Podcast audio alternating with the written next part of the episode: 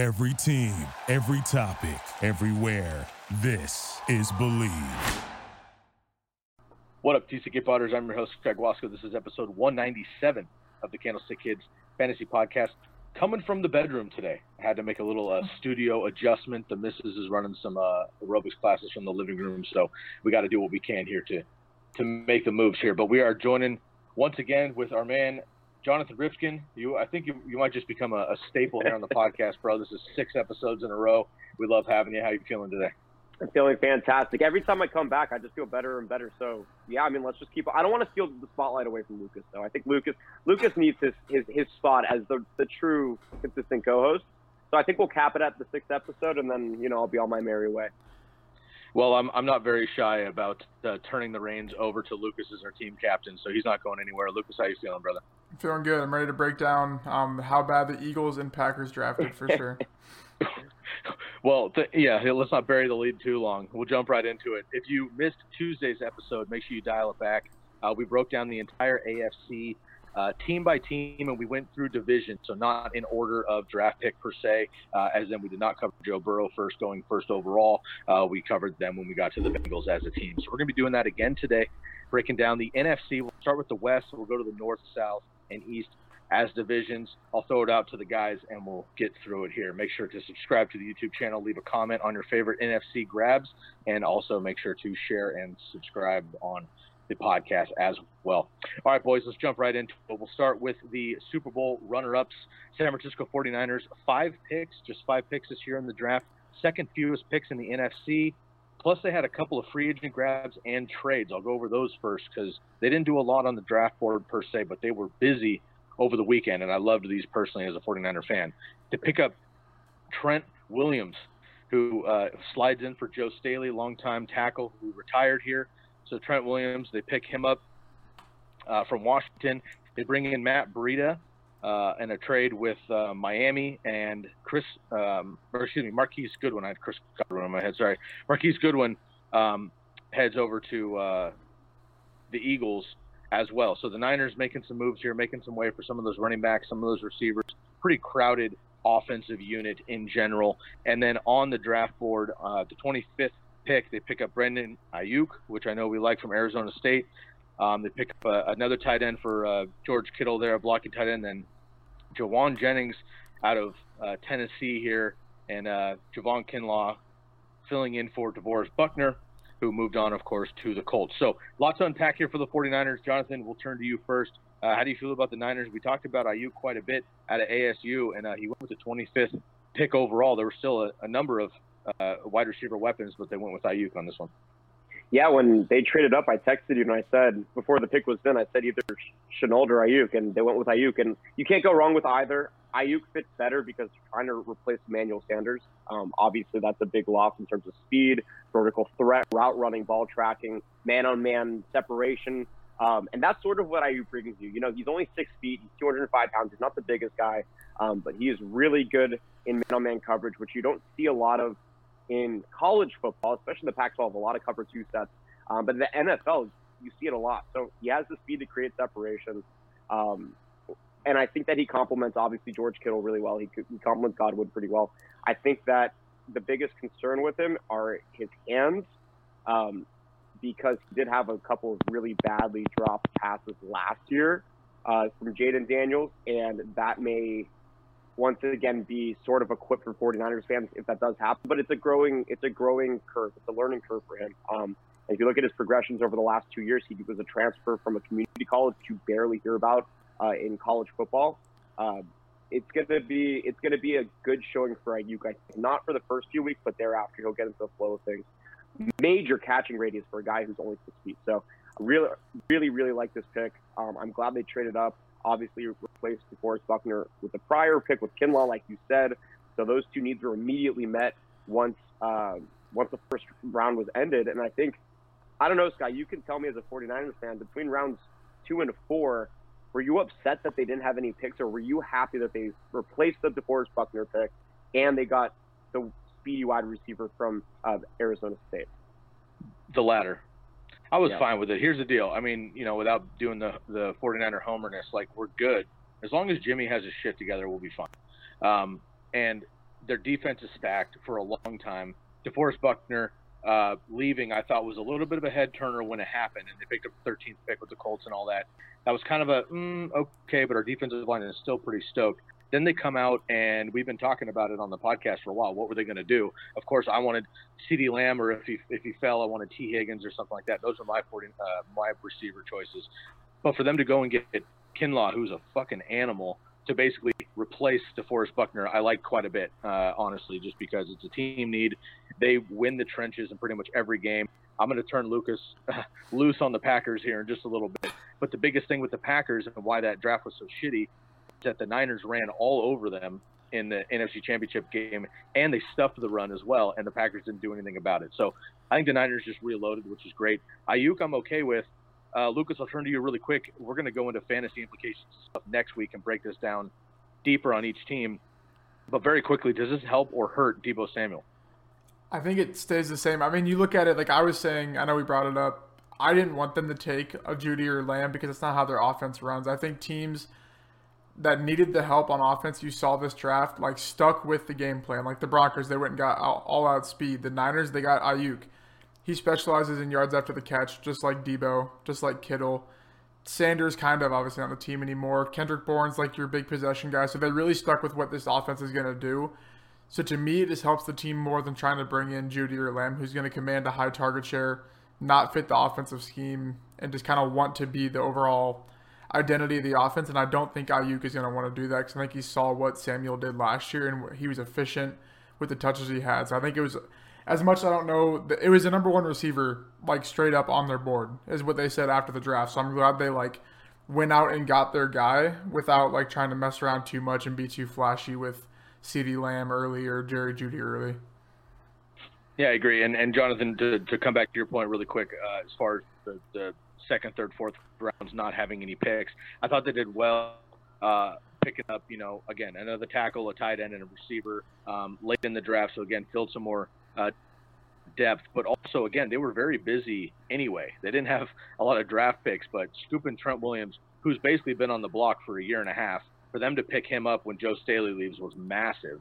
Um, and then uh, to swap out Breida uh, for some more room, and then Goodwin as well, just kind of taking up space on that roster. First of all, I think helps all the other assets for the 49ers running backs and receivers, but it also gives Breida and Goodwin as individuals more opportunity somewhere else. So frankly, I was it wasn't a super sexy draft by any means, but two years ago the Niners were one of the worst teams in the league, and I didn't know what to think about Deebo Samuel, who was awesome, but like, is he going to change our whole team?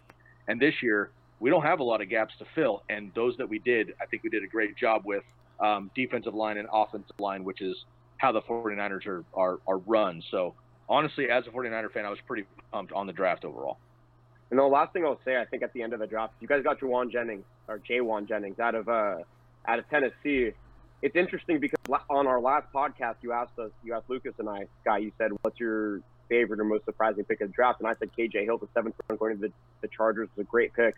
Jen, I'm not going to say he's my favorite, and I'm sure we'll talk about. We're going to talk about every team here, but to get Jennings, who had a seven and a half yards after catch stat at Tennessee, who was literally the only offense behind arguably the worst team in the SEC, a team that lost to Georgia Southern in the first game of the season, lost to BYU in double overtime. I mean, this guy, I think he forced 30 missed tackles this season. It was insane for that to be on that team and to do what he did. So that was also a great pick at the end of the draft by the 49ers to just stack playmakers.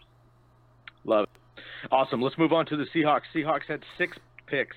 Um, Carson escapes uh, for now, at least. I want to hear about DeeJay Dallas here in just a little bit, but um, they Seahawks have been a very interesting team. They haven't done a lot of splash moves and drafts that I can remember. Even the team, even the guys that we know and love now, uh, the Tyler Lockett's, uh, the um, DK Metcalf, Russell Wilson, some of those guys like those weren't big splash draft picks. They just happened to work out. Um, and that continues this year. Uh, they had a line, the two linebackers, a guard, and then they picked up Colby Parkinson out of Stanford, who we talked about that we like the problem is he's the fourth tight end on the depth chart right now uh, for the Seahawks. So that's interesting for Dissly, um, Hollister, and Greg Olsen, who, of course, they bring over from Carolina. Uh, DeeJay Dallas, running back out of Miami, who's Carson handcuff, I guess. Uh, maybe Rashad Penny. And then uh, Freddie Swain, wide receiver from Florida. Um, Lukas, are the Seahawks just in a position similar to the 49ers where they didn't necessarily have a lot of gaps to fill, um, or are they are they just not making it happen? I think Pete Carroll is one of the top five coaches in the league overall and gets the most out of his talent. But I can't remember a Seahawk draft in the last handful of years where I came out saying, "Whoa, they you know they crushed it." Yeah, I mean, it's so weird because they're a team that has so many needs, but then like you come down to the draft, they never address them, and they're always in the playoffs every single year. It's just, it, I don't want to say. because say they have one of the best quarterbacks in the entire league. Yeah, like I don't, I don't want to say if they had a good draft because like who's to say the guys that they perceivably should have taken were good because we don't know. They haven't played a single snap. Like Jordyn Brooks and Darrell Taylor could be all pro linebackers for all we know. We don't know how it's going to play out. But it's like it's just so weird because I think if you look at like DeeJay Dallas, like he was not even close to like the highest upside running back on the board, and you'd think that that's what they'd be drafting for when they have Chris Carson, Rashad Penny if he's healthy. Like I mean, they brought back beast mode for Christ's sake because they had they had that big of a gap at running back. So it's just interesting the way they approach. Like I want to see like post draft like their board of players, like just to see how they're ranked, um, and how they evaluate players because I have no like LJ Collier last year was their first round pick, and they traded down with I think they had two first rounders or something last year. But it was just it's just weird the way they they go about their draft because it's so dysfunctional. But then you look at it afterwards and it's oh yeah they're a playoff team, one game away from the NFC Championship like every single year. Anything to add, Riff?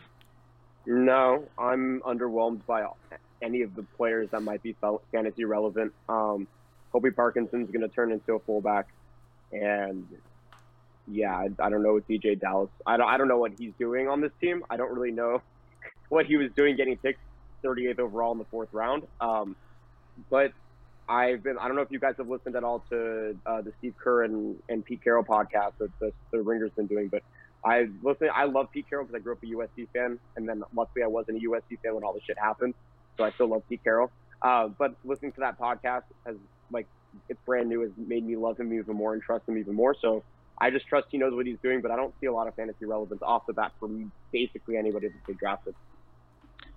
Um, ten seconds or less, both of you guys. Are you confident Rashad Penny is going to turn out? Not a chance. It would it would have happened by now behind that offensive line if it was going to happen.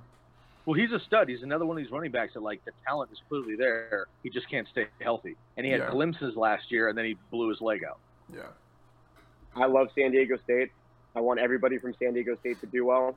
Uh, unfortunately, I think Rashad Penny, or wow, that was not Rashad. the right person. I got you. yes, thank you. I, I unfortunately I think his ceiling is a phenomenal college football player, and that's about it.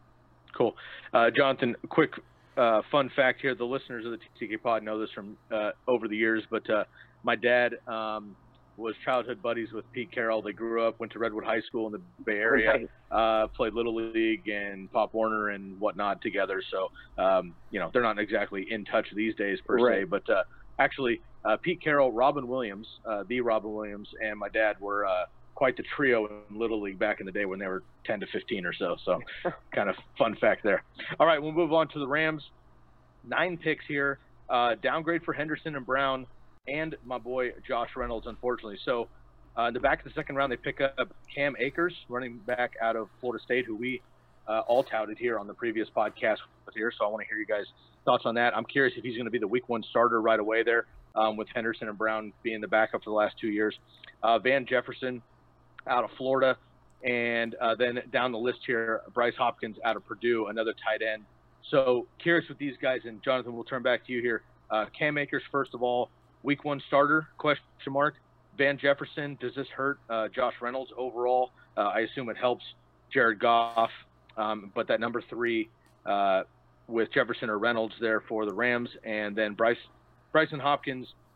Uh, does this hurt Tyler Higbee, or does he have a role? And um, does that mean that we're probably uh, probably looking at two tight end sets more often for the Rams, who might be looking to run the ball more often. I'm curious how you think about that overall offense, who was incredible two years ago, throwing all over everybody. Right. Gurley wasn't the same. Shit hit the fan. They couldn't run the ball the way that they are. Goff struggles under pressure, and they were pretty rough last year. Couldn't find an identity. How do you feel about them now?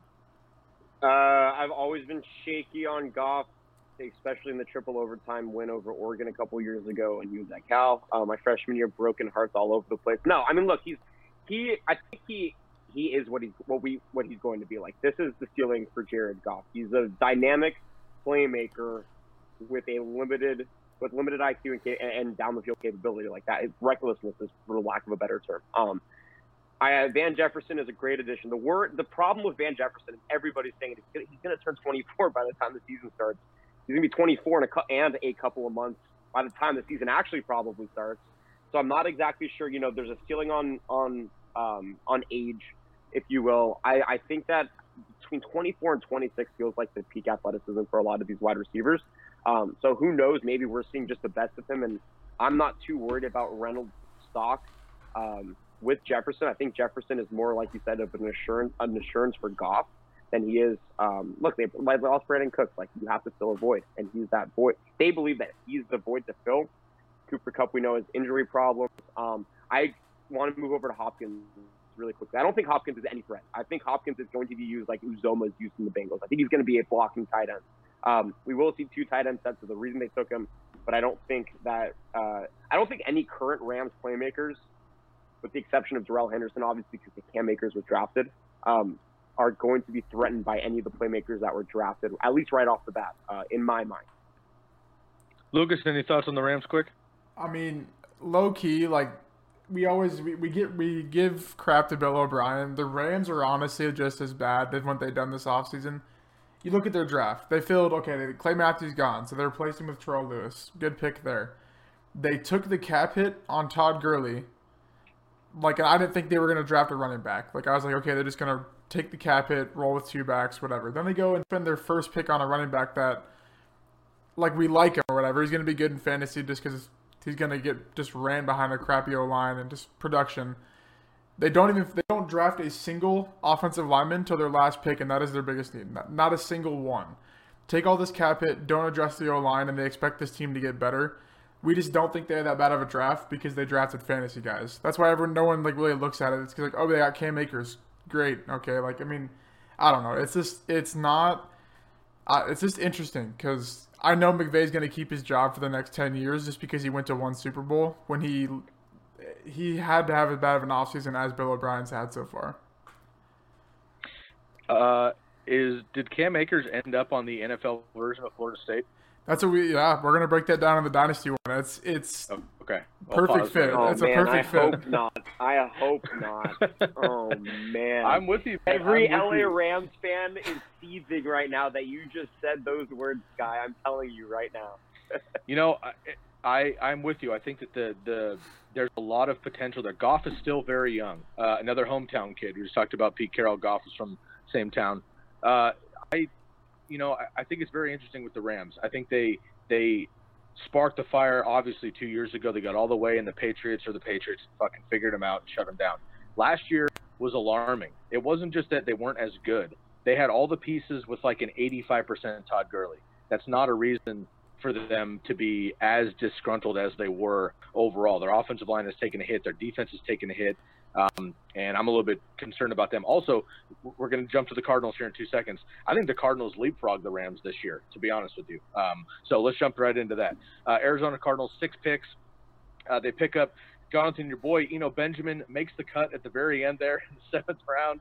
Arizona State, uh, that I'm curious if he is going to be Kenyan Drake's handcuff or if they're going to ride with Chase Edmonds still. Um, other than that, they get Isaiah Simmons, who's not a fantasy guy, but one of the best defensive players in the draft, eighth overall linebacker of Clemson. Uh, they get Josh Jones, tackle out of Houston, and fill up a couple, a couple other leads there. So um, I am wondering if you does this help? Uh, sorry, let me rephrase that. In Dynasty, you have Kenyan Drake, who's still a younger back, finally getting an opportunity. We saw him 808 over the last half of the season once he got traded over to the Arizona Cardinals. You're looking at that handcuff deeper in drafts. Are you going with Chase Edmonds or your boy you know, Benjamin? Oh, I'm going with Eno Benjamin. He's more dynamic of a running back. I, Chase Edmonds was really fun to watch, and he also, I mean, the reason that Chase Edmonds, I think, in my mind, was obviously his, his brother's a, a phenomenal defensive back, but is that he was multi-talented all the way up until he was in the NFL. Right, he was a two-way player. Um, and they converted him obviously to running back for full time, and he's he's a he's a fun back, but I don't think I think Eno Benjamin when you look at what the natural fundamentals of a running back, makeup of a running back are, I think Eno Benjamin possesses more of those. And I think that he also complements Kyler Murray more than Edmonds does because go uh, Murray obviously the way that he runs as a quarter not runs like the way he facilitates as a quarterback is unique because of his style and his size. Um, but he's a lot like Jayden Daniels. The way that Arizona runs their offense, the way that Kingsbury runs that offense is very much how um, Edwards runs the offense for Arizona State. And so I think that Benjamin will fit in as a puzzle piece, as a compliment, as a handcuff to Drake eventually, and also a compliment to Kyler Murray. Lukas, your thoughts on that? Yeah, I mean, well, one thing, their first four picks are all going to be defensive starters, so they nailed those first four rounds. I think they did a great job. Our three defense, and then Josh Jones O line, which they do need. But I think the when it comes down to you know Benjamin here, I think they were just shocked that he was there. Um, Kenyan Drake did not get paid this year, and we've mentioned it before. You don't, they don't, you don't not get a contract, and then somehow change your mind halfway through the year that you want to pay a running back, especially in a system where you run four receiver sets probably seventy five percent of the time. So I like Edmonds and Benjamin because like if it's me, I'm letting Kenyan Drake uh, run off whatever he's gonna do, run the ball over because he's gonna have a great year, one year I think, and then let him go. I think you then you just run Edmonds and Benjamin because they both. I mean, we both like both of them. They've both shown that they're good running backs. So I think it'll be interesting to think to see how that plays out because I think they've made smart moves, um, obviously by taking advantage of the bill the D Hop trade so we'll see kind of how they handle the money going forward because um, they got rid of a big running back contract, decided not to pay a running back. So we'll see if they if they are going to cave in and pay Kenyan Drake um, either in the middle of the year or next offseason.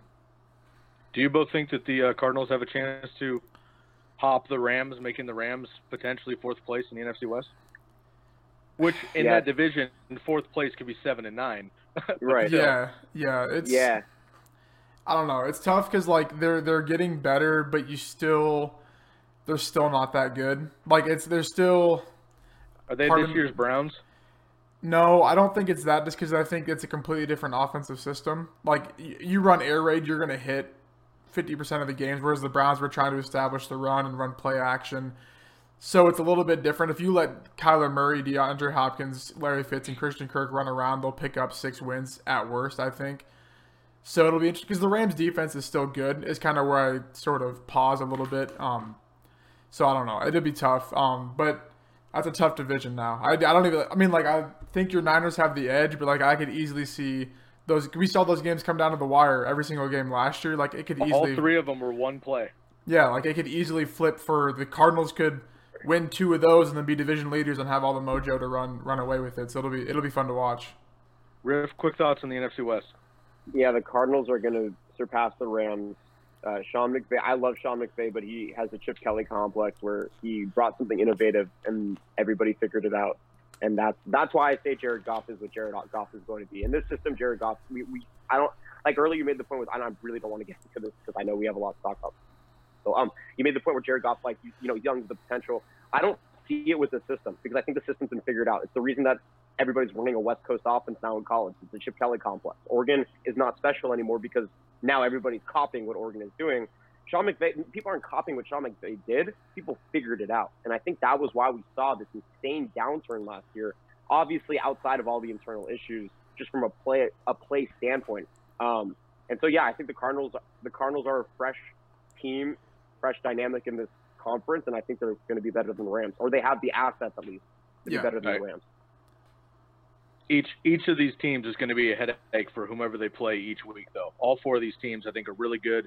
And in the next year or two when the cardinals grow up a little bit more uh, and the rams maybe recatch up all four of these teams are going to be oh, going to yeah. be good for a long time all right, let's move on to the NFC North. Lukas, before I turn you loose on the Packers, I want to remind everybody to please subscribe to the YouTube channel here. Drop a comment of your uh, favorite NFC grab here of the rookies from the draft, and also follow us on Instagram at fantasy football underscore TCK pod. Lukas, Green Bay Packers, nine picks.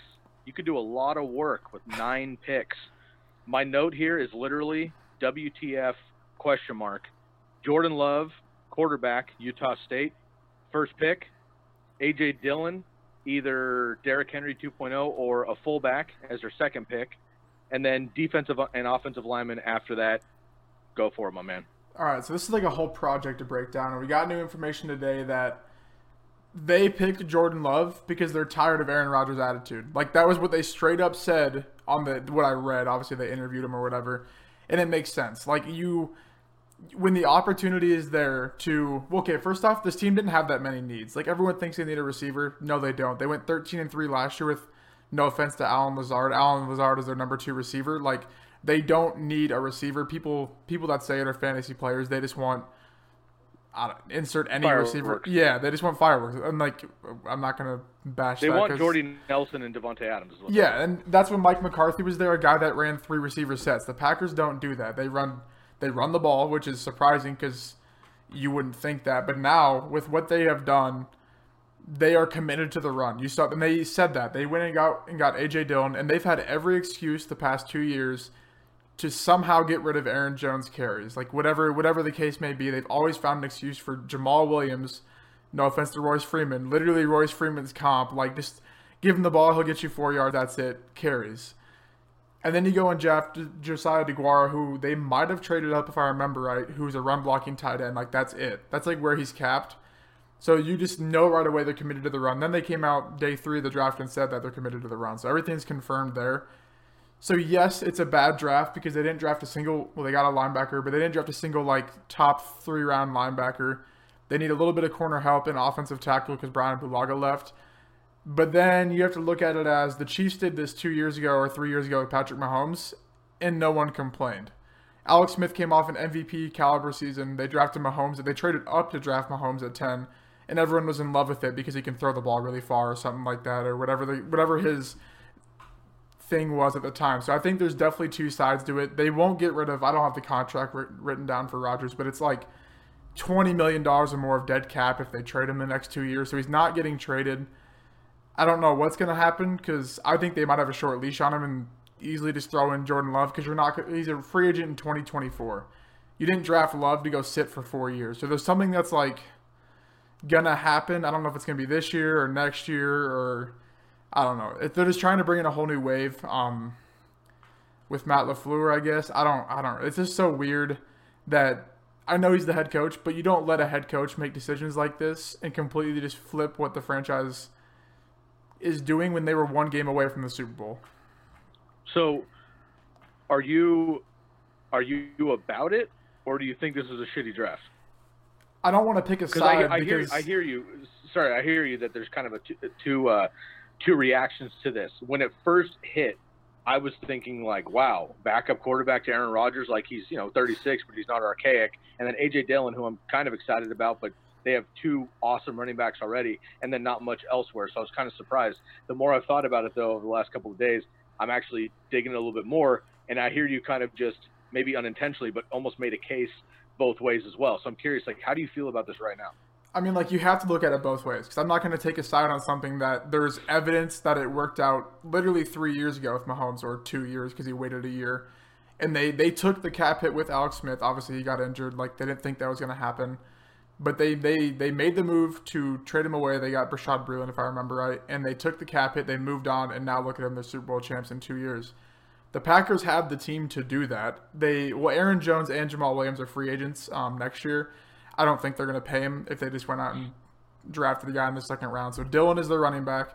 Lafleur also had Derrick Henry, so people are drawing those comps, just a pounder. And I think they have a couple other guys on the depth chart that were good, like um, like UDFA's or like fifth or sixth round picks that people were in love with last year. I remember the top of the head who they are, but I think I don't know. I'm just not going to pick a side because I think either way it can get totally burnt because there is two clear sides to it.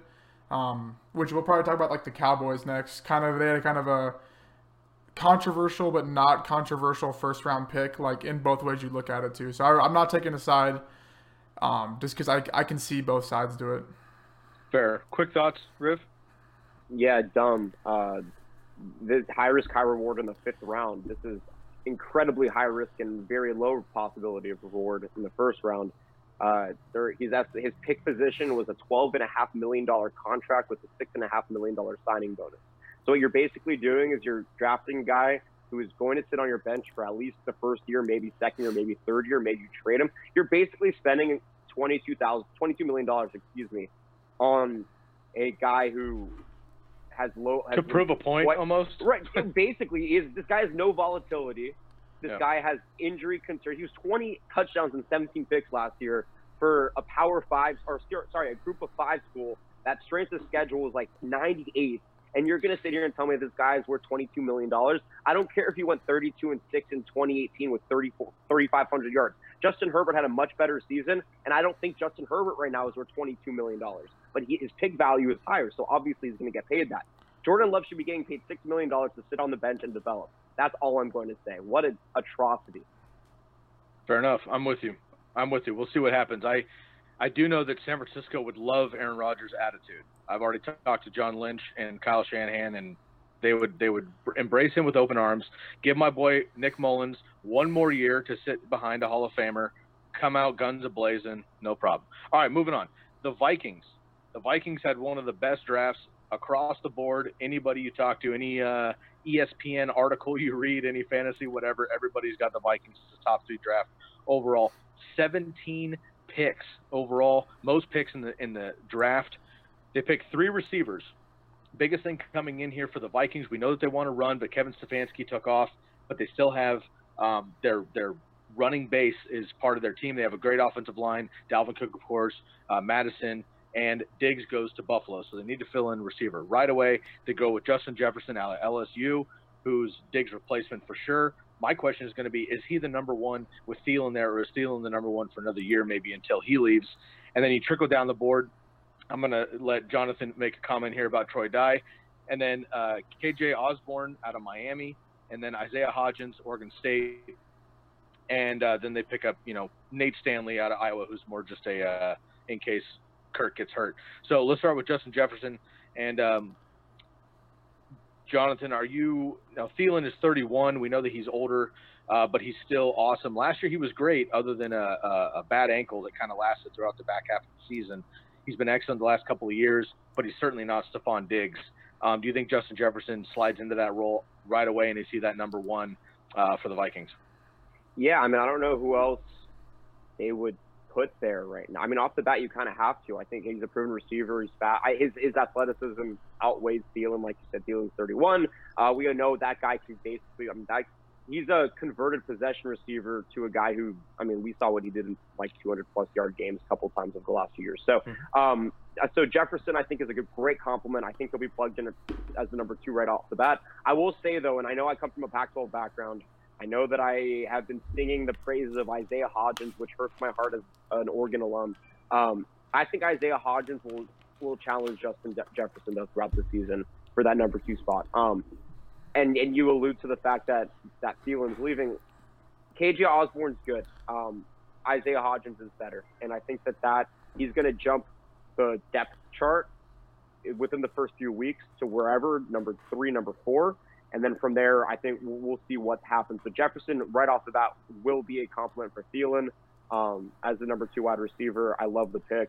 I like Stefon Diggs because he's explosive and he was a lot of fun to watch. But I actually think Jefferson, in the long term, could be a much better value play for the Vikings. As a Duck, and for our IDP folks out there, give me a little bit on Troy Dye.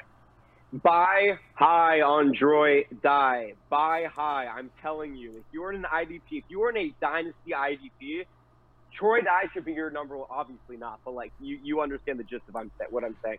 Every, you know, it's funny because I, I, I, I told this to you my my biggest quip about was the whole Louis Riddick.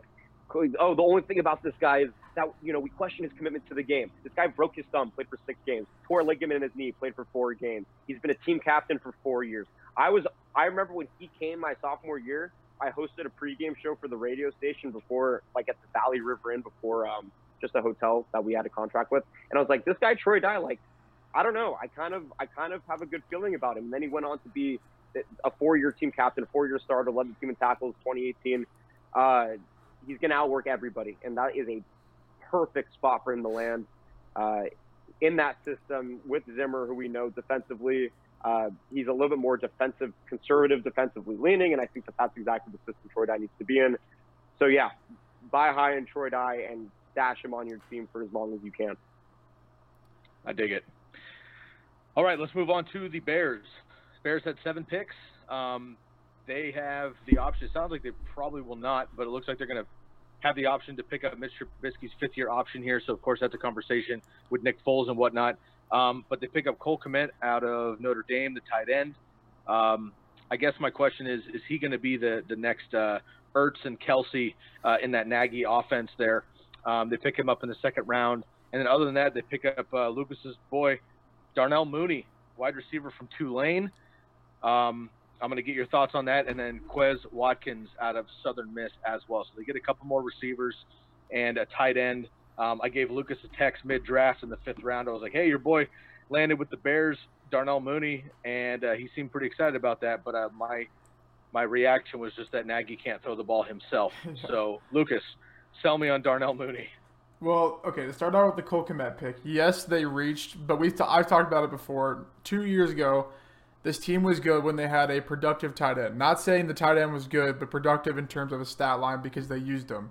Trey Burton, I don't even know what he had that year. Obviously, got hurt last year, so that there was no tight end. They have like 10 tight ends on the roster, but it's just a bunch of run blockers and special teams guys that have the tight end attached to their position because you have to have a position for your to be in the NFL. So I think that Cole Kmet, I think he's the most like ready NFL tight end. His run blocking's above average. He's I guess fast, but like when you watch him, he just plays like because in because Notre Dame they play like three big games a year, and then their other games he just bullied the defenses that he was going against. I don't know if that's going to translate. We'll see, but I think he's going to be fine in terms of this offense. And if they can get this tight end going again, I like I've been saying, I think that's all they're missing. I think they just need an offense with a good but not explosive running back in David Montgomery and one receiver is not going to burn you, no matter how bad your defense is. And we saw that last year. But now you had a tight end that can run block. You can get Tarik Cohen going again. Dave Montgomery can maybe, even though he didn't have a bad year last year, maybe start breaking off some longer runs. And then Darnell Mooney slides into Taylor Gabriel Gabriel's role last year, and they have Anthony Miller, who it sucks because he's good too, but he gets hurt every year. So now he's going to get. Because I don't even know who else is on the roster at receiver he's going to get the chance to be the three right away, which I think he's going to do great in. He's a playmaker, and then say Anthony Miller gets hurt, I think he can easily jump him. So I think they had a good draft, and then you go get Jaylon Johnson to fill really the one need they had on their defense, who I think is going to fit in right away with that defense. So I think they had a really good draft. Um, the the quarterback battle, or maybe it's not even a battle. Maybe Foles is the starter. Whatever that's going to entail, I think will be the only drama or like question mark with this team because I think if Foles can come in and do good enough, um, like he did with the Eagles, I think this team will be right back to where they left off at ten and six or whatever they went when the double doink happened. That team right there, I think that team can come back for sure. I think the only uh, the only potential competition there uh, for Mooney would be Riley Ridley, uh, who they have as well. Yeah. But Yeah. I don't I don't know that he's I think he's more of a uh, a depth guy at this point. Okay, uh, Riff, any any quick uh, quick notes on the Bears? and we'll move on. I think they wanted to draft Jordan Love. He wasn't there, so they adjusted. That's all. I, I think Jordan Love would have been interesting on that roster. Fair enough. What if what if Rodgers pulls a Favre and goes in division next year to the Bears, who desperately need a quarterback? I'm just going to throw that out there quick. That'd be, that'd be so awesome. And the Packers are royally screwed. All right, I'll let that I'll let that sulk for our uh, our northern northern fans. All right, Detroit Lions last uh, last team here in the NFC North. Ten picks, tied with the Giants for the second most in the NFC. They go with Okudah out of Ohio State, third overall. Um, great cornerback there, and then they go with D'Andre Swift out of Georgia. Um, later on, uh, Quintez Cephus out of Wisconsin, and uh, they pick up another you know, couple offensive linemen, defensive players, whatnot. Um, again, IDP people, uh, Okudah's a beast, and I think he'll be great for a long time. D'Andre Swift, uh, we know the issues with on Johnson, injured constantly. They brought in Bo Scarborough last year. Um, is Kerryon's going to get another chance? He's young enough to try one more time, like Derrius Guice, but first of all, if he gets hurt again, he's just his NFL career is going to be over. D'Andre Swift, the starter, week one for the Lions. Uh, I think on short yardage situations as like a dump down guy in the flat. I don't know if he's going to get the running opportunities that we think he might get. So yeah, I think I mean he'll be he'll be used in short yardage situations, but I don't think he'll be a starting three down backer consistently used off the bat. They've had the Zach Zenner experiment over there in Detroit for quite a while as well, but um, still, it doesn't look like there's much in his way if Kerryon can't be healthy. Um, so D'Andre Swift, uh, I don't think this was an ideal landing spot. I wanted to see him, I don't know, somewhere he'd get a, a better opportunity right away. Um, but with the history and injury concerns of Kerryon Johnson, he may get his opportunity week three, um, just because. So, uh, Lukas, for fantasy, how do you feel about D'Andre Swift here in, in Detroit? Like I this team did not need that many uh, replacements on their team. They didn't have that many holes to fix. They just Stafford got hurt, so it looked like they were a bad team. I knew they were going to take a running back. I thought it'd be like more of a round three guy because they do want to run a 50-50 share. They've never given Kerryon Johnson the full workload, and Kerryon Johnson's a good running back. So I think Swift might have just been more of a holy cow, he's still on the board type draft pick. I don't know how they're going to split this because they're both elusive backs that aren't power runners. Like they're both really good in the receiving game. They're good enough in between the tackles, and they just are. They're just good yards per carry guys. I don't know what the split's gonna be. I mean, I think it'll be probably a 50-50 timeshare, and then I, I would think D'Andre Swift's a better running back. So I think he would win win the job or Kerryon gets hurt. So in redraft, I don't know if I'm gonna be taking him because rookies always go high, especially when the round two picks, because everyone has the the rookie fever, whatever you want to call it. But I think Dynasty is a really good long term option, uh, just due to depth chart and Kerryon Johnson's uh, injury history. Both extremely effective in the SEC in college, so we'll see what happens there with Kerryon and D'Andre Swift. All right, let's move on to the NFC South. Um, the New Orleans Saints only had four picks, uh, fewest in the NFC. They didn't do much. They didn't really have much to do. Um, I think the biggest move uh, that they made was bringing in Jameis Winston, which isn't a draft conversation, but let's kick off the Saints with the Jameis um, situation really quick. Obviously, it's Drew Brees' team until he leaves. Um, in dynasty leagues, really quickly, Lukas is Jameis worth the pickup, knowing what he know, knowing what we know now that he is definitely the backup. Taysom Hill is not the backup. Uh, he is definitely the backup. Is he worth a grab definitely in dynasty leagues um, and just try to ride it out for another couple of years with Jameis, or are you not taking that risk with with this situation? And do you think he's going to be the same quarterback if they don't just turn him loose for 60 attempts a, a game? Yeah, I mean, yes, he's definitely a buyer and ad. I mean, not in any leagues that I play because I have him in every single league because people just gave up on him. A quarterback like that doesn't that threw for 5,000 yards. A quarterback that throws for 5,000 yards, one of like five in history doesn't stay a free agent for long. The whole just coronavirus and all all that just ruined everything. I'm not saying he's the Saints' new new Drew Brees or anything, but I think that that is like the perfect replacement because all you have to fix is the mental part or whatever. The, you have to fix the I'm just gonna say mental part, and you have probably one of the best quarterbacks of all time at that to teach him. So I think it's the perfect backup for them definitely Taysom Hill is definitely not a quarterback. Teddy Bridgewater, like although it worked those five games, it's also their team is really good. I don't know who they played those five. I, I know the Bears were one. I think the Cardinals were the other. So it's a little inflated there, but I think that they, they made the right move by going and getting a quarterback with tons of upside that only really has one thing to fix. Um, so dynasty, yeah, I mean, I don't even know. I can't imagine he'd be under waivers, but in like round of super flex, round like nine or ten, he'll still be there for sure. Adam Trautman comes off the board, a tight end out of Dayton. We talked about him quite a bit. We were stoked on him. Um, and then Tommy Stevens out of Mississippi State uh, in the seventh round, deep seventh round, um, about 15 picks away from the end. Uh, I've been hearing comps of, of Taysom Hill potentially, which basically just means he's not necessarily the heir to the throne for Brees as a quarterback, but Lukas, as you mentioned, you have to have a position tied to your name. He was a quarterback, so therefore he's listed as a quarterback, but it looks like that is a role that Sean Payton wants to have for the Saints. Um, and if Taysom Hill gets hurt because he, you know he's running around uh, with more uh, receptions than pass attempts as a quarterback, um, if he gets hurt or something, I think Thomas Stevens might be that new guy. So interesting how they have kind of four quarterbacks on the roster, but two different skill sets. Uh, Jonathan, I'll turn to you for our boy Adam Trautman, third round tight end here. We've seen for years.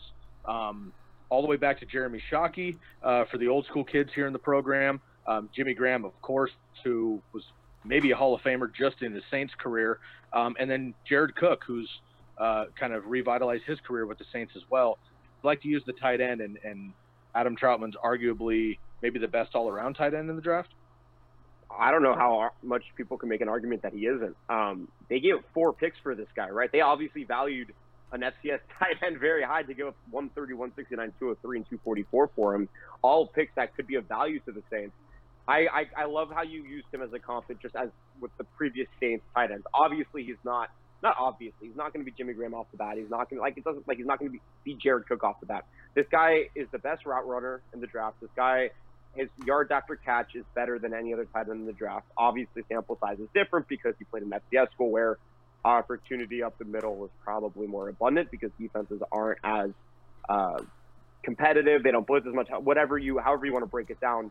Um, regardless, this guy has the intangibles as the best tight end in the draft, and he's also really got good as an inline blocker. He sort of has that George Kittle dynamic style to him, where he could. George Kittle is the best, like dynamic block. Like that guy can block, but he can like obviously we know that with his offensive abilities.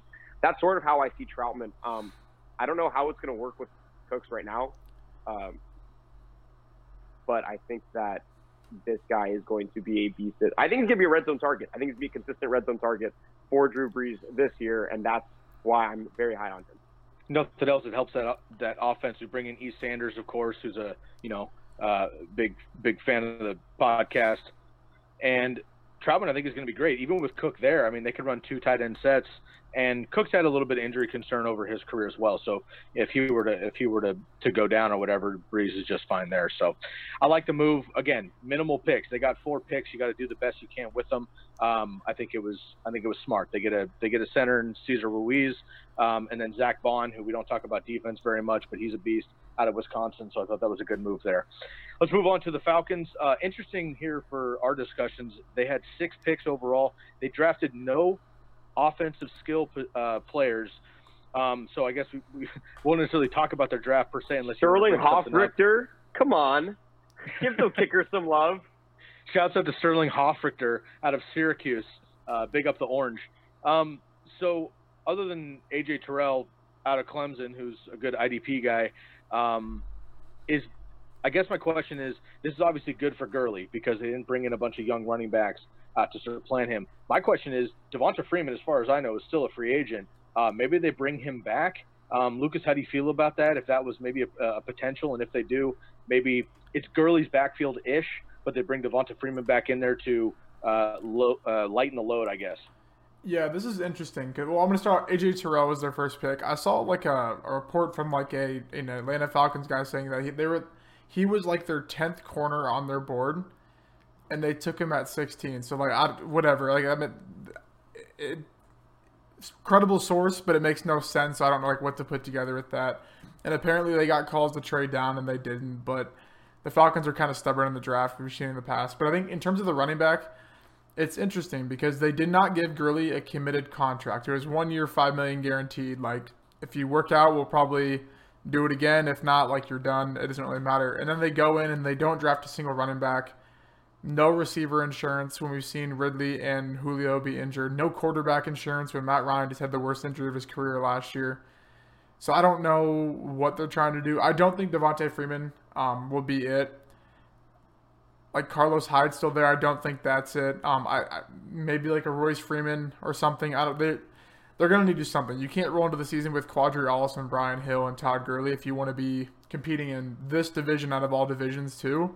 So I I don't know. Like it was a good draft because they they fixed what they needed to in their defensive depth because they always get hurt. Their defense is good without the depth. And then you go in, get a center, which is what they needed. Their O line is all fully healthy as of now. The season hasn't started yet. So we'll see how that plays out, what they do to add depth, because this team needs it if they're trying to compete against Drew Brees and Tom Brady. Got it. Let's move on to the Tampa Bay Bucks. Six picks. They grabbed two running backs. Uh, they have Rojo and Dare as well. Tristan Wirfs out of Iowa, 13th overall, who is Tom Brady's new non-Gronk BFF for the rest of his career for sure. Um, Antoine Winfield Jr., which is kind of interesting. You may have heard by now, but kind of fun that Brady actually threw a pick to his pops back in the day, and now they're teammates. That's kind of fun. Ke'Shawn Vaughn, running back out of Vandy, and Tyler Johnson, wide receiver out of Minnesota. Um, I, it's going to be interesting. The, the the Patriots are Patriots, of course. That's going to happen many times this season. The Buccaneers are very interesting with the Brady, the Gronk the situation, the new hype, and all the shit. They were already very good, but they had a quarterback that threw 30 interceptions. I mean, we, Lukas and I have talked multiple times. If Jameis accidentally didn't throw 10 of those interceptions, the Bucks probably win four more games last year. Um, they are in a prime position to do some work in the NFC. I think overall, especially with Tom Brady and whatnot.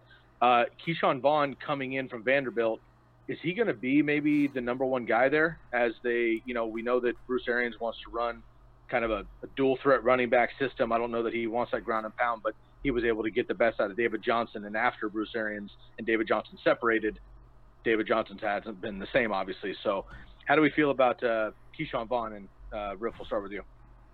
Great.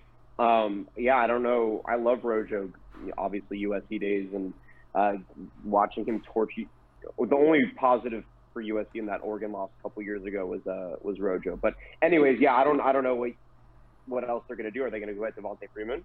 Um, so I think Ke'Shawn Vaughn is the clear choice in my mind as the number one back. I know, like again, like this guy is he's only 5'10", he's 214 pounds, he can break tackles, he can catch. Um, his pass blocking ability is not great, obviously because he's small, but I think that the pieces that the Tampa Bay Bucks drafted around Brady on the offensive line will really pick up the bulk of that. The the the Bucks have a Golden State Warriors feel to them right now. When when the Warriors got Durant, or when Miami got LeBron, or when the Clippers were able to reunite Paul George and and not reunite to unite Paul George and um and Kawhi Leonard. It has that feeling to it because they brought in Gronk, they brought in Brady. Like this is the hype team now. This is the quote unquote super team because of the names, not necessarily just the talent that they bring. Um, but Ke'Shawn Vaughn just adds another piece to an already very dynamic offense, and it's going to be very exciting. Whether or not it actually pans out, I have no idea, but I think he'll be the number one running back come opening game for the Tampa Bay Buccaneers. All right, let's dive into the Carolina Panthers. Eight picks, all defensive, all defensive picks here for the Carolina Panthers. The most all defensive draft ever. This is just another reason for Christian McCaffrey's stock to go up somehow. I'm not sure how that's possible, but uh, they did not bring anybody to threaten his job. They trust Teddy Bridgewater, I guess. My boy Will Grier is going to be great in Week Four. I'm looking forward to that. Uh, their wide receivers are good enough. Ian Thomas is going to be fine at, at tight end, and they're going to ride all this defense. So Derrick Brown out of Auburn goes, uh, Matos goes after that, and then all defense the rest of the way. So we're not going to cover the Panthers because uh, they're all defensive, but a lot of moves there um, for Carolina on the defensive front. Likewise, the Giants in the NFC East, as we move over, they had 10 picks, tied with the Lions for the second most in the NFC. No skill players for them either. So they go Andrew Thomas, the offensive tackle out of Georgia. Uh, kind of a surprising pick once again for the second year in a row uh, by David Gettleman, but nonetheless, that was their guy. They went and got him, and then it was all defense after that. Seven defensive players, four of those linebackers for the Giants. So the Giants and the Panthers going all in on defense there and uh, not so much on offense. All right, let's uh, wrap up the rest of the episode with the Eagles, the Cowboys, and the Redskins. And um, I want to make a, a, quick disclaimer late in the episode here that some of this information turns out has been incorrect. Uh, some of these teams uh, maybe are um, listed incorrectly, so I apologize uh, post and in advance moving forward. If any of these guys are out, we'll uh, double check some of these. So apologize for any of those uh, if you are confused on what we're talking about there. Let's kick off with the Eagles. Um, Riff, I'll let you take this one on here. The Eagles had 10 picks, quarterback, running back, three receivers, and they seem to have been set everywhere but receiver, but they get Jalen Reagor, who was a great receiver. That was a that was an awesome comp. Then they go Jalen Hurts after that in the second round.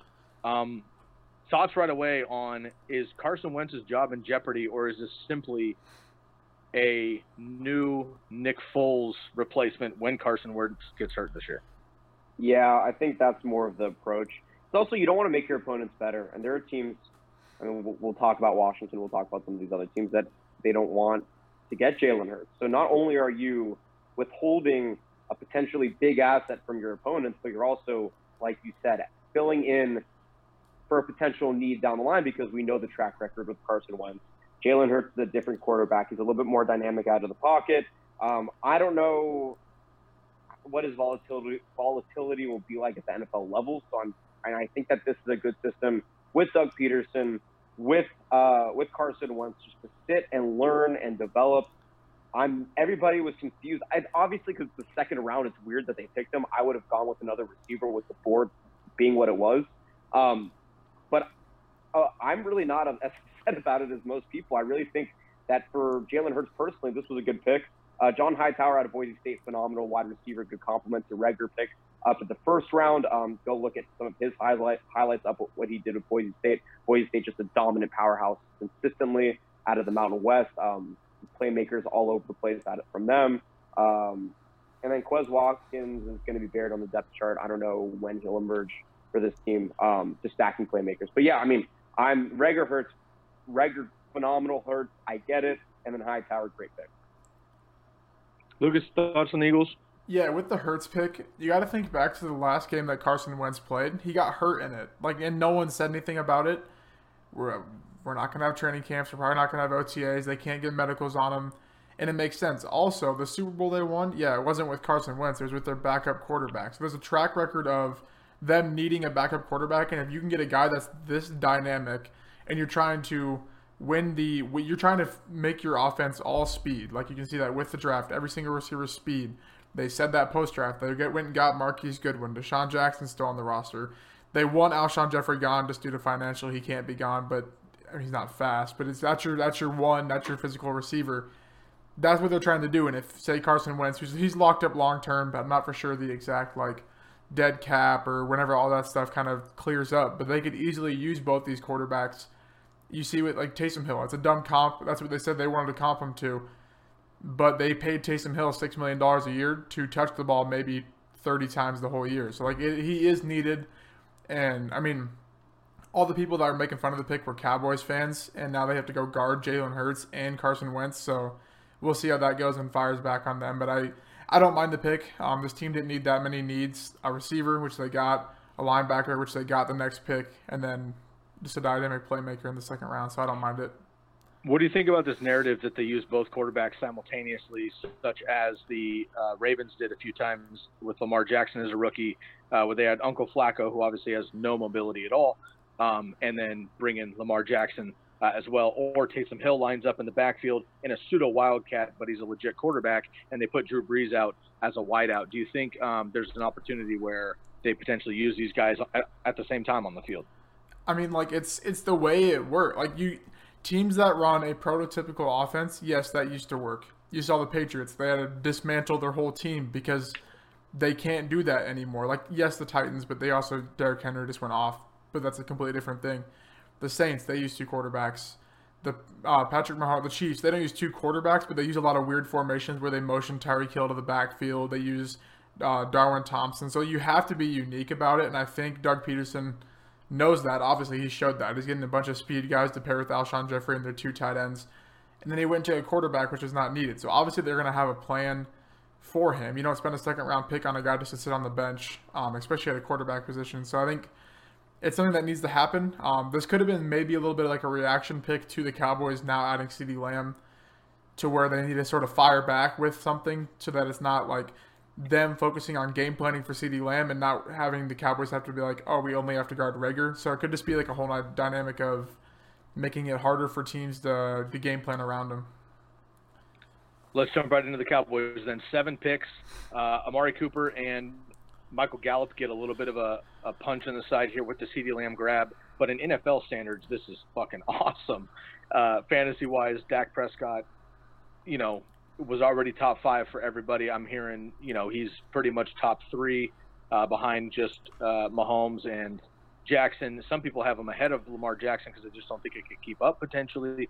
Anyway, a lot happening for for Dak, but let's go with Amari Cooper and Michael Gallup really quick. Lukas, I'll go back to you with uh, with CeeDee Lamb here, 17th overall out of Oklahoma. Um, to the Cowboys, I think one of the more surprising picks of the draft, only because they're already pretty stacked at wide receiver, and now they go out and get arguably the best one in this draft uh, depending on who you talk to. So, uh, how do you feel overall about all three of these guys in fantasy? Yeah, well, okay, they had a good draft to start out with. I'm not saying they had a bad draft. This team is going to be good. The offense is going to be good. But the thing with the Cowboys is this is like the ultimate I'll see it when I believe it team. This happens every year. They get all the hype.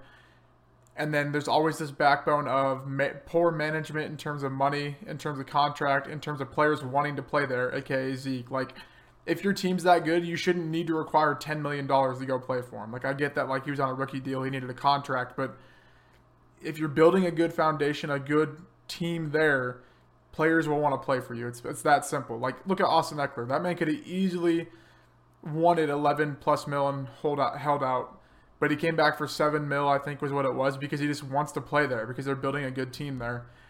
CeeDee Lamb, I get it. It was value at the pick. But to me, this shows one thing. Yes, he's going to be your wide receiver three, but it shows how poorly you are at managing long term values. Michael Gallup, you just drafted in round two. He's a free agent next year. If I had to bet money, he's not coming back. He's not going to want to come back. The production he's shown is going to lead to him being a wide receiver one or 1B elsewhere, but that's gone now. They front loaded Amari Cooper's contract to where they can cut him for zero cap or zero dollars in two years.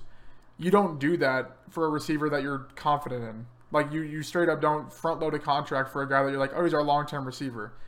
So there's just something that's like, they're like thinking they're good enough to do this, but then there's always that relying factor on like they're always in cap history. Like every every year, it's to the Cowboys to have enough cap. They still don't have Dak signed long term, and I get that the whole coronavirus thing, but if you really wanted him there long term, he would have signed by now. Like it's you would have found a way to do it. So it's just like it's just a bunch of like red flags outside of just oh cool, CeeDee Lamb's our wide receiver three. Like yeah, that might work. But when's the last time they won a Super Bowl? When's the last time they were actually a good team you had to contend with because there wasn't something else going on? So I know nothing to do with fantasy or anything, but I think that Lamb will be the wide receiver one in two years because they will get rid of Amari Cooper. Gallup will be gone but then they'll be right back to square one with Zeke will be gone by then. They're gonna have to find a running back. Is Dak still gonna be there? Their offensive line's old. Their defense is all just a bunch of like um, chess piece players, like twos and threes at each position. So it's just it's what you want, but it's not what you want if you're trying to compete for a long time. Love. I agree with. I agree with all of it. Uh, they also bring in a center from Wisconsin who is Travis Frederick's replacement, who's been the All Pro center who retired. I thought that was a great move. Honestly, that's again not a fantasy thing. It's not a sexy pick. It's not one that really anybody gives a shit other than his family. However, um, I think it's a great move. Uh, that was the centerpiece of that Wisconsin line that, you know, allowed Jonathan Taylor to uh, run all over uh, the NCAA for the last three years. So I love that pick a lot. Um, Jonathan, quick uh, before we let you uh, get into the Redskins and, and, get out of this episode, how are you feeling about the Cowboys overall? And um, do you think CeeDee Lamb comes in and makes a big impact right away for the Cowboys, or are you thinking long term as well? Yeah, I think it's long term. I agree. Lukas gave a great synopsis of, of how the next season to three seasons will likely play out for the Cowboys. And I agree with, you know, it's interesting because I'm not one of those people like to speculate whether or not players are going to leave. Um, but I, I think that Lukas nailed it with that. Most of these guys are probably not going to be on this team. Hmm. Um, and so, with that in the back of the mind of Jerry Jones, and I would say the management, but I, who knows if he even consulted the rest of the management on this. Um, I, I, think that that was that that that was the approach with this. And Lamb, I mean, oh, man, this guy, he could be such a beast. He could also not be like I. He's one of those guys that I think fell into the right place at Oklahoma with the with the quarterbacks that he had and the Big 12 offense, which is just everybody talks about the Pac-12 offense is inflated. Go look at Big 12 stats. Go look at Big 12 defense. Um, so he benefited from the the Big 12 curve, we'll call it. Um, but that doesn't. I don't want to take away from the fact that he is dynamic. He is athletic, and uh, yeah, he's going to push Amari Cooper and, and Gallup. And who knows? In two years, if and probably when both those guys aren't on the team, this guy will be the number one receiver. I agree with you. Are you sticking away from any of these guys or targeting them, Lukas in Dynasty? Redraft, I just I'm not even gonna probably draft a single rookie receiver just because there's gonna be no training camps or OTAs, which I'm sure we'll talk about that in coming videos. But Dynasty, like I like Lamb a lot actually, but not like on my rankings. He's like my wide receiver three or four right now. But I know he's not going to be drafted at that, so like I'm not going to reach on a guy I have to wait two years to get to retain the value that Jalen Reagor, Jerry Jeudy, and Justin Jefferson could all have right away. So like that's where like it's tough to like because they were going to draft a wide receiver three. I was thinking more around two guy, maybe like Mims if he fell a project. He's kind of a project receiver, like a Hamler or something like that, where it would benefit everything. But now it's just like there's too much well vacated production. It's a thousand yards. It's like I mean I'm just talking about right now. It's a thousand yards. Randall Cobb and Tavon Austin. So at best, you're giving Jerry or CeeDee Lamb a thousand yards, unless you're going to take. And that was with Michael Gallup playing 13 games and Amari Cooper getting hurt. So if that all happens again, he gets a thousand yards. I have a strong feeling that Jeudy and Reagor, and probably Justin Jefferson will get a thousand yards. So it, I like everyone. Basically, is what it comes down to. So it's more of an ADP play for me, which I know Lamb's going to be the 101 for receivers. Yep, I'm gonna I'm gonna probably be targeting Dak, but the problem is Dak is Dak is going to be in that right now in redraft. At least Dak's going to be in that Mahomes. Yeah, he's in Jackson, tier one. Yeah. Dak. I mean, well, he's he's a third rounder now in yeah. redraft. Uh, so I, I, most likely will not be getting him. That does help guys like Kyler Murray, Russell Wilson, uh, Josh Allen, maybe uh, you know Deshaun Watson even um, fall a little bit in in redraft leagues. You might be able to get a more, little more value on those guys. But Dak himself may have outpriced himself for me personally. I'm a huge Dak fan in general. Um, but that might be a little bit too expensive. All right, last one here. Let's wrap it up. Washington Redskins eight picks. Um, they now have seven running backs. AP, Guice, Thompson, Barber, Love, McKissic, Ferguson, and now Gibson. Antonio Gibson out of Memphis. Chase Young, of course, goes second overall out of Ohio State. No surprise there. Absolute beast. Um, apparently, he's still growing. Uh, I saw a report that he may be six eight eventually, which is pretty much LeBron James with some more beef playing on the end there. Um, and then, of course, uh, Riff, I'm going to turn you loose on Antonio Gandy Golden, your boy out of Liberty. So take over the Redskins here, and we'll get out. Will do. Yeah, uh, let's go Antonio Gibson first. Sorry, Derrius, Guice, you're not going to have a job for very long, uh, a consistent job. I love Bryce Love because he went to Stanford, what he did, the Heisman runner-up year, and then he tore his ACL, and unfortunately, he's not going to pan out. Peyton Barber, very non-dynamic running back between the tackles. Josh Ferguson, uh, he's like the tier four version of Antonio Gibson. J.D. McKissic should not be on an NFL team right now, or at least up in the upper echelon of the rosters. All right, that's the back end of the running back. Let me address those four right now. Antonio Gibson is the most dynamic in terms of like receiving and running back ability. This dude is a freak athlete. Like the Redskins killed it getting two freak athletes in Chase Young and Antonio Gibson. This guy is going to complement Adrian Peterson very well. The, the, thing is, is that they list him now as a running back. When he was drafted, he was listed as a wide receiver. Um, it makes more sense for him to play out of the backfield because he is more dynamic that way. But you can sort of like Ty Montgomery. Hopefully, he'll be better. Um, you can throw him in the slot if you want. He did have 38 receptions to only 33 carries last week. Um, last week, wow, that would be a heavy week load. Last year, um, but uh, it's all going to translate. He, his maneuverability is insane. His volatility is very high. Um, he's explosive. I, it's just such a great piece to add for what needs to be a dynamic offense with Dwayne Haskins at, and we'll see what happens with Kyle Allen um, at the helm. And then, yeah, my friend, my my favorite wide receiver from Liberty University, Antonio Gandy Golden, best catch radius in the draft. I think at like a Pro Football Focus game, like a 93, which was one of their highest ratings. Um, Michael Pittman was one, was the other one. Um, look, you need a jump ball guy. Uh, Terry McLaurin, very fast. We saw him break out in pretty consistent moments last year. Cam Sims, I'm not exactly sure what to make of him yet. Excuse me, that's the wrong. I don't. He's not going to be on that side. Uh, Steven right. Sims, yeah. Yeah, it is Sims. Um, yeah, and they, you know, they have like Kelvin Harmon and, and Cody Latimer, but I just, I think Gandy Golden, he's your possession guy. He's your, he's very slow in light speed. He's not quick horizontally, but vertically, he's going to get you the 50-50 balls. You can underthrow it to him if he gets inside position on basically anybody in man-on-man coverage. He's likely going to catch it. Um, so he becomes a very good red zone target. Within the 20-yard line, you throw it to the back of the end zone in man-on-man coverage, Gandy Golden will likely have a better shot than anybody else at catching it. Um, and for somebody like Haskins who needs to develop that mech, that aspect of his game, the recklessness, containing the recklessness, passing recklessness, um, Gandy Golden's perfect. He's the guy that they need. So I'm very happy with the playmakers that this team drafted, um, and I'm very excited to see how both these guys pan out. Lukas, quick thoughts on AG and AGG. I think I think it was a good draft because I think what they're realizing they need to do is a little bit like what the Niners do. They manufacture touches for certain players because it's efficient, and what what that is. Everyone hates that they they have like nine running backs in their room. I don't mind it at all. I mean, look at the Niners. Like they run like five running backs. No one complains about that. Obviously, for fantasy, they do. That's not football. They have Antonio Gibson, Derrius Guice, Peyton Barber, AP. Like it's it's a good enough room. The front seven is probably one of the best front sevens, probably besides the Rams in football. They added Chase Young. Corners are a little bit shaky. I still think Okudah might have been the right pick just because how bad their corners are. But I think it's adding up um, for Haskins, whether like you look at Haskins in college, not that okay, he threw for like five thousand yards, but a lot of the plays they ran were like manufactured touches for certain players, like Curtis Samuel. I'm trying to think of the rest of the receivers that are on the league now, McLaurin, other guys like that. It might work for him. We'll see. Um, they still have O line issues, but I like AGG. He'll need to win out over Harmon and Sims. Um, will he? I don't know. It's a Liberty receiver. We'll see. But I do like what they're doing. Um, I just wish Guice could stay healthy. If you had Guice and Antonio Gibson with AP, I think that'd be that'd be a trio that would be. I mean, look, Guice with no offensive line. You see what he does when he plays. If they had an offensive line with that trio, I think it'd be awesome.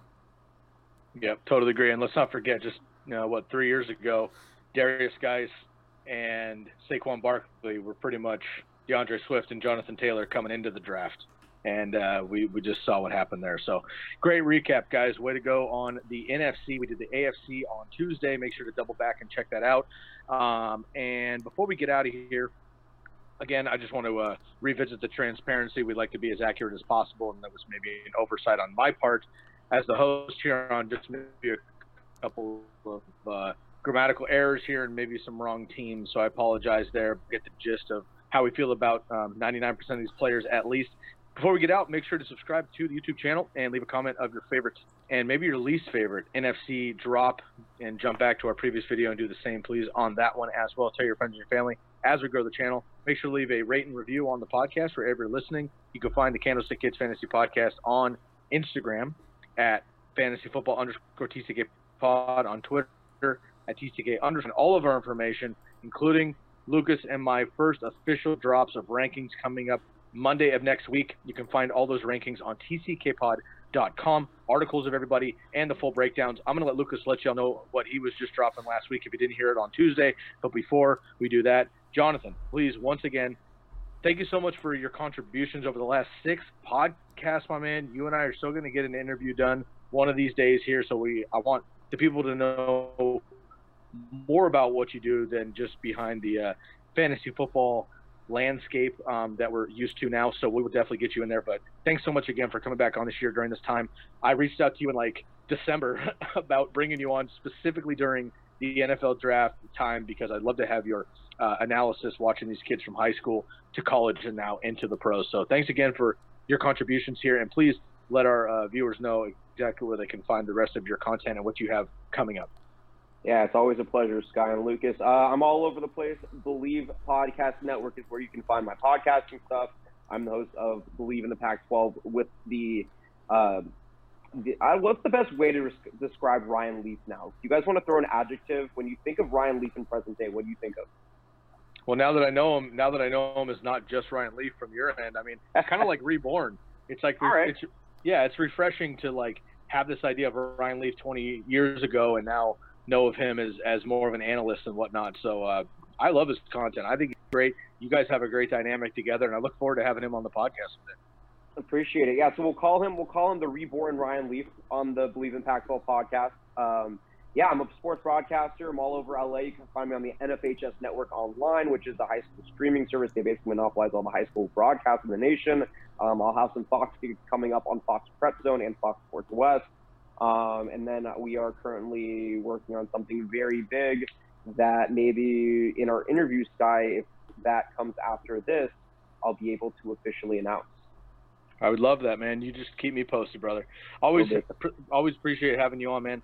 Lukas, one more time while we keep talking about the rookies here. We got maybe two more episodes, and then we can finally turn the page. I know you're exhausted, man. You got a couple different networks talking these rookies into the ground, but please, one more time, let everybody know what you dropped earlier this week and uh, what they can look forward to.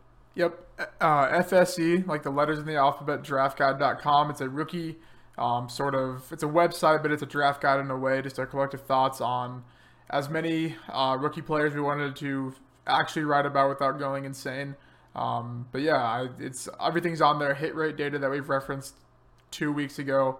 Vacated production data, some videos, um, commish. They have like these scouting, like trading cards, kind of is the best way to describe them. Like what they're good, what the players are good at, not good at, overall thoughts. And yeah, I'm ready to to move off rookies as well next week or two weeks. Love it. And that rookie draft guide is phenomenal, y'all. I'm telling you, it's a website. There's a ton of drop downs. Uh, our boy Tyler Moss runs you through some film evaluation, like how to watch film, uh, which is really cool. Um, and there's just so many articles. Shouts out to our boy Dweez Nuts and everybody else involved with the uh, rookie draft guide from the Fantasy Stock Exchange. So proud to be a part of that. Shouts out to our boys with the Mish Fantasy Football Podcast. Big up to Chris, Derek, and Alex, and everybody else out there in New England. Always a pleasure. Never a chore, boys. Until the next time, this is the Candlestick Kids Fantasy Podcast. I am your host, Sky Guasco, for Lukas Kaser and Jonathan Rifkind, and we are out of here.